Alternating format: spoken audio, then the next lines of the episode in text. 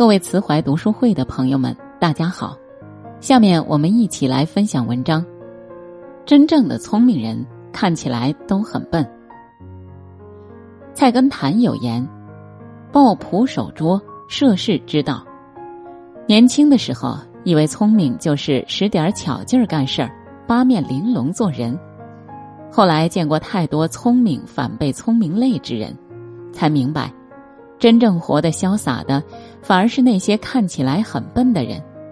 如老子所说：“大直若屈，大巧若拙，大辩若讷。”真正有智慧的人，能透过世事的浮华看到生活的本质。这样的人看起来很笨，其实活得最通透。明代文学家冯梦龙讲：“道固伪夷，大成若缺。”如莲在泥，入垢出洁。人顺着曲折的道路前行，看似走着弯路，却能直达目的地；如同扎根在污泥里的莲蓬，看似污秽，但洗涤之后，却显示出本来的洁净的面目。做人同样如此，人若能在小事上舍得委屈自己，必能在大事上达成所愿。三国时。八岁的曹芳继位，大将军曹爽和太尉司马懿同为辅政大臣。司马懿虽然位高，却无实权。曹爽一时间权倾朝野。曹爽专横跋扈，肆意打压跟自己意见不合的大臣。他还骄奢无度，吃穿用度均与皇帝类似，甚至拐走皇帝的才人，充为自己的妾室。朝中诸人忧心忡忡，有人在司马懿面前涕泪横流，斥责曹爽。司马懿只说：“且止，忍不可忍。人所不能忍，容所不能容，一静能治百动。”司马懿受曹爽的排挤打压，并不显露愤懑，反而佯装出衰老迟钝的样子回避他。有一次。曹爽派人去打探司马懿的情况，只见司马懿穿衣服时连衣服都拿不稳，喝粥时手哆哆嗦嗦，粥都流到胸前而不自知。那人向曹爽回禀说，司马懿耳背眼花，口齿不清，神志恍惚，似不久于人世。于是曹爽逐渐放松对司马懿的防备，司马懿得以暗地里谋划政变事宜。待时机成熟时，一举发动政变，诛杀了曹爽等人，巩固了司马氏在朝中的势力。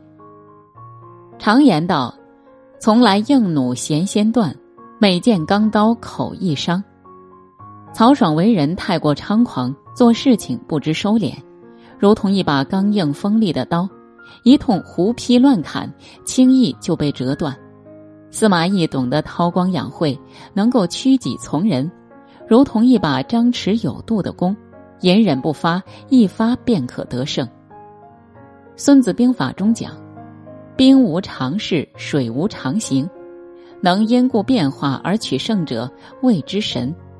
河道曲曲绕绕，水却能够顺势而行，在平坦宽阔的河道上不起波澜，遇险滩阻碍就分流。”至低处时顺流而下，最终汇聚到海。做人当如隐忍待发的弓，顺势而流的水。平时承受得住委屈，才能在关键处有所成就。这便是大直若屈的智慧。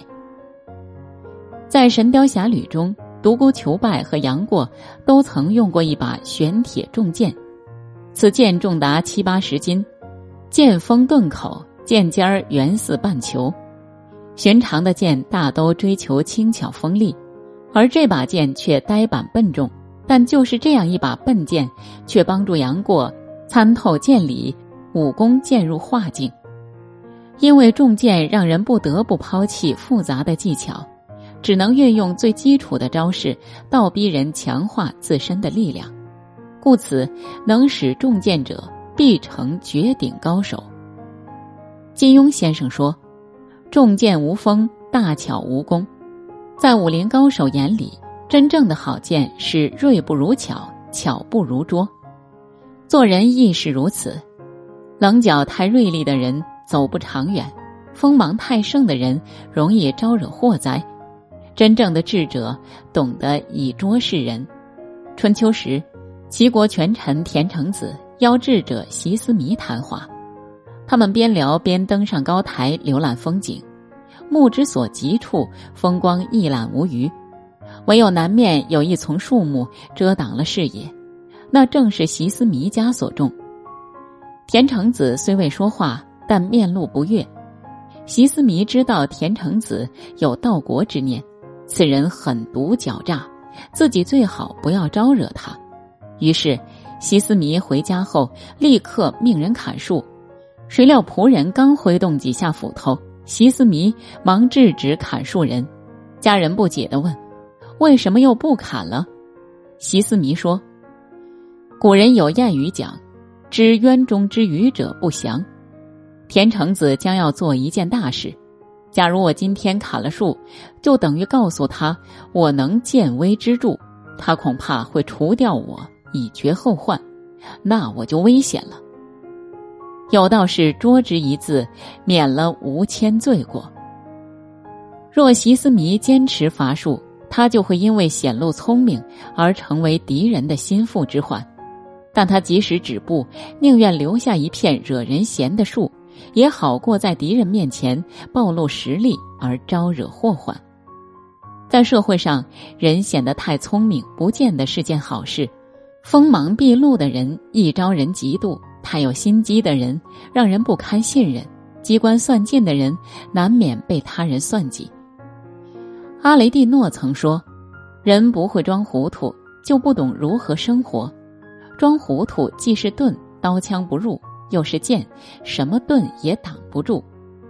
装糊涂便是懂得藏巧于拙，这不仅是一种保身的策略，更是一种大智若愚的智慧。在这个时代，会说话是一种本事。只要打开短视频平台，就会看到人们使出十八般武艺来滔滔不绝。有人说的极尽夸张，有人假装深情，有人危言耸听。他们说的口若悬河，但他们的声音只会随着手指滑动屏幕，立刻被下一个声音淹没。这些声音终于成了世间的喧嚣。口若悬河其实是最低层次的表达，真正高级的表达反而不需要什么技巧，做到一个“讷”字便好。北宋有位著名谏臣叫鲁宗道。他在担任教育太子道德的御德官时，有一次，皇帝真宗急召他入宫，传话的使者在鲁宗道家门口等了很久，才见他从酒肆回来。使者传旨后问：“如果皇上怪你姗姗来迟，我如何回答呢？”鲁宗道不假思索的回道：“实话实说吧。”使者担心的说：“这样的话。”皇上定会降罪于你。要知道，宋代官场有很多禁令，官员不得入酒肆，就是其中一条。如果官员出入酒肆，立马会被御史上奏，轻则受处罚，重则被罢官。鲁宗道说：“饮酒是人之常情，但欺君是做臣子的大罪呀。”果然。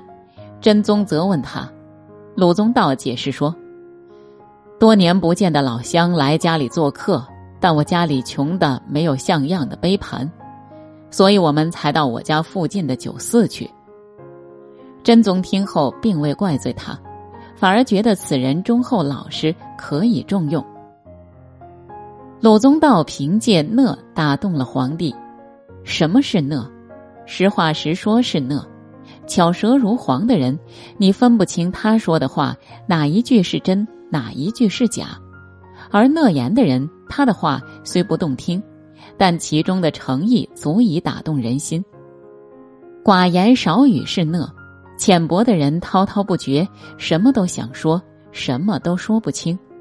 讷言的人不轻易开口，可一旦他们有话要说，他们说的每个字都会掷地有声。老子说：“信言不美，美言不信；善者不辩，辩者不善。”真话不需要巧事，因为真话自有千钧之力。善良忠厚的人不巧辩，因为不该说的话不必说，该说的话不必变。如此，大辩若讷，才是会说话的最高层次。当人们越过半世浮华，终将明白，聪明易得，拙字难守。聪明是一种能力，而笨拙是一种智慧。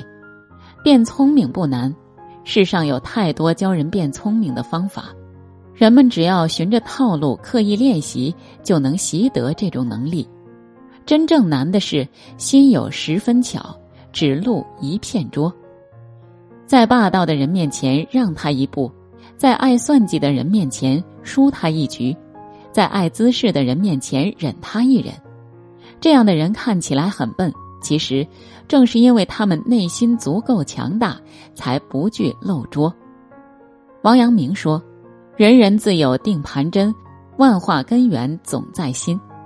只要心中有谱，内心清明，外表看起来笨一点儿又何妨？”好了，今天的文章就分享到这里，感谢大家的陪伴。喜欢这篇文章，欢迎在文末点亮再看，也欢迎您分享到朋友圈，让更多人看到和听到。更多好的文章，请继续关注慈怀读书会。